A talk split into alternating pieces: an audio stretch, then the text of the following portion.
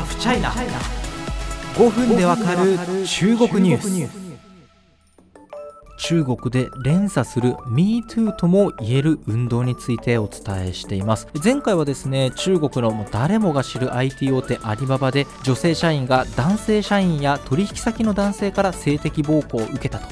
いう内部告発についてお伝えしました。今回はさらに SNS でこうした性的被害の訴えが拡散するケースについてお話しします。キーワードは韓国の男性アイドルグループそして67歳校長です。韓国の男性アイドルグループエクソの元メンバーで中国で俳優歌手として活動するクリス・ウー容疑者。カナダの国籍のようですがこのクリス・ウー容疑者についてえー、またきっかけとなったのが、北京にお住まいの女子大生の方がウェイボーで告発した内容です。まあ、この方自身がですね、多くのフォロワーを抱えるインフルエンサーだったというような話も聞いているんですけれども、その告発の内容、まあ、複数の現地メディアがまとめているところによると、こういうものになります。この女性は芸能人であるクリス容疑者から何かこれ役の面接ですね、まあ、面接を受けようという口実で自宅に呼び出されました。そしてお酒に酔った状態で性的暴行を受けたという内容の主張をしています。また他にも、なんというか、自身の出るドラマなんですかね、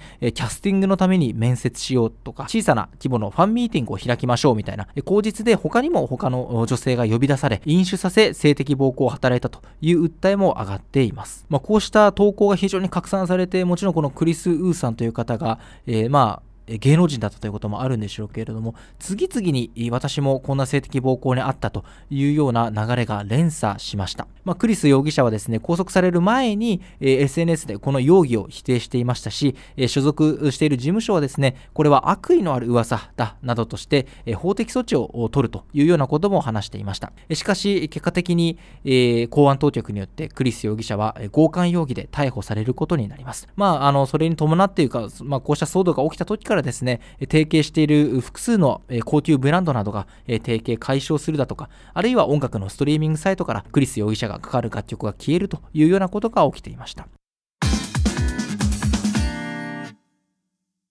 まあ、これはですね、あの、非常にごめんなさい。私、エクソって、えー、存じ上げなかったんですけど、ちょっと芸能に弱くてね。あのー、ですけれども、別に相手が芸能人だからバズってこうなった。あるいはアリババのように大企業だからバズって警察が動いたということには限らないようです。えー、クリス容疑者とは別のケースについてもお話ししたいと思います。えー、ある女性がですね、過去のわいせつ被害を訴えたのですが、その内容が10年以上前、地元の小学校で校長先生から受けた性被害についてだったんですね。この女性、なんと自分の実名を出しながら、その告発相手の校長とか当時の小学校の名前も出しているんですけれども、えー、被害の実態について、えー、詳細に綴っています。その内容によりますと、女性は湖北省の小学校に通っていましたが、家庭の事情もあり、月曜日から金曜日までは校内にある校長先生の家に下宿していたということなんですね。その際、就寝中に校長先生から下半身や胸を触られるなどの被害に遭ったといいます。また当時同じく下宿していた児童の話から、え同様の被害を他の児童も受けていたということが分かっていたそうです。この校長先生の行為は3年から4年続いたとされています。女性は告発の中で自身について小さな頃から自分が汚く人よりも一段低い存在に思えました。この事件は私に10年以上つきまとい、似たようなニュースを見るたびに耐えきれないほど辛くなりましたと綴っています。そしてこのことはずっと私に暗い影を落としていました。あの男に服役してほしい。罰を受けてほしいですとしています。しかしこれは10年以上前にこの女性が小学生の頃に起きた事件です。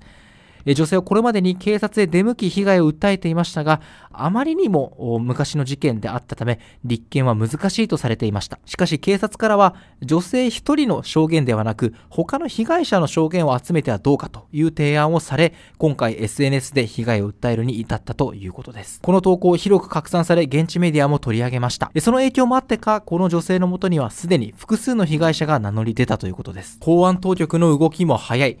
小学校なる地元の公安当局は、この告発文書が SNS に投稿されてから6日後、この67歳校長を児童に対するわいせつの疑いで拘束したと発表しました。今後、捜査が進められる方針です。こういうニュースを伝えてて思うのが、果たしてこれは偶然、アリババの件といい、エクソの件といい、校長の件といい、偶然こうした動きが連続したというふうに言えるのでしょうかということです。そのヒントが女性の告発後のですね、文章に書いてあります。今年になってからポジティブなニュースが並ぶようになり、非常に心を鼓舞されたと。そして私に勇気をくれ、勇敢に立ち上がる勇気をくれたというようなことをですね、この女性書いています。まあ、この報道が具体的に何のことかは分かりませんが、おそらくこうした被害を受けた女性たちが SNS で被害を告発することで、それが SNS のムーブメントに変わり、メディアが取り上げ、公安当局が動くといったこの連鎖のことを指しているのではないでしょうか。そういう意味では、MeToo ムーブメントに通じるポイント非常に多いのではないでしょうか。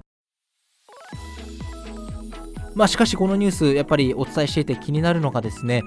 えー、自分の受けた性的被害をですね、まあ、トラウマというかその心理的な傷も非常に大きいと思われますがチラシにしたり SNS の文章にして不特定多数の人に伝えるそうでなければ逆に言えばメディアも公安も動かないというのは告発する側にあまりにも大きな心理的な負担を強いているというふうに、私も思えてですねこれが果たして単純に、えー、いいニュースというふうに伝えられるのかというのはですね非常に葛藤というか迷いがあるところです。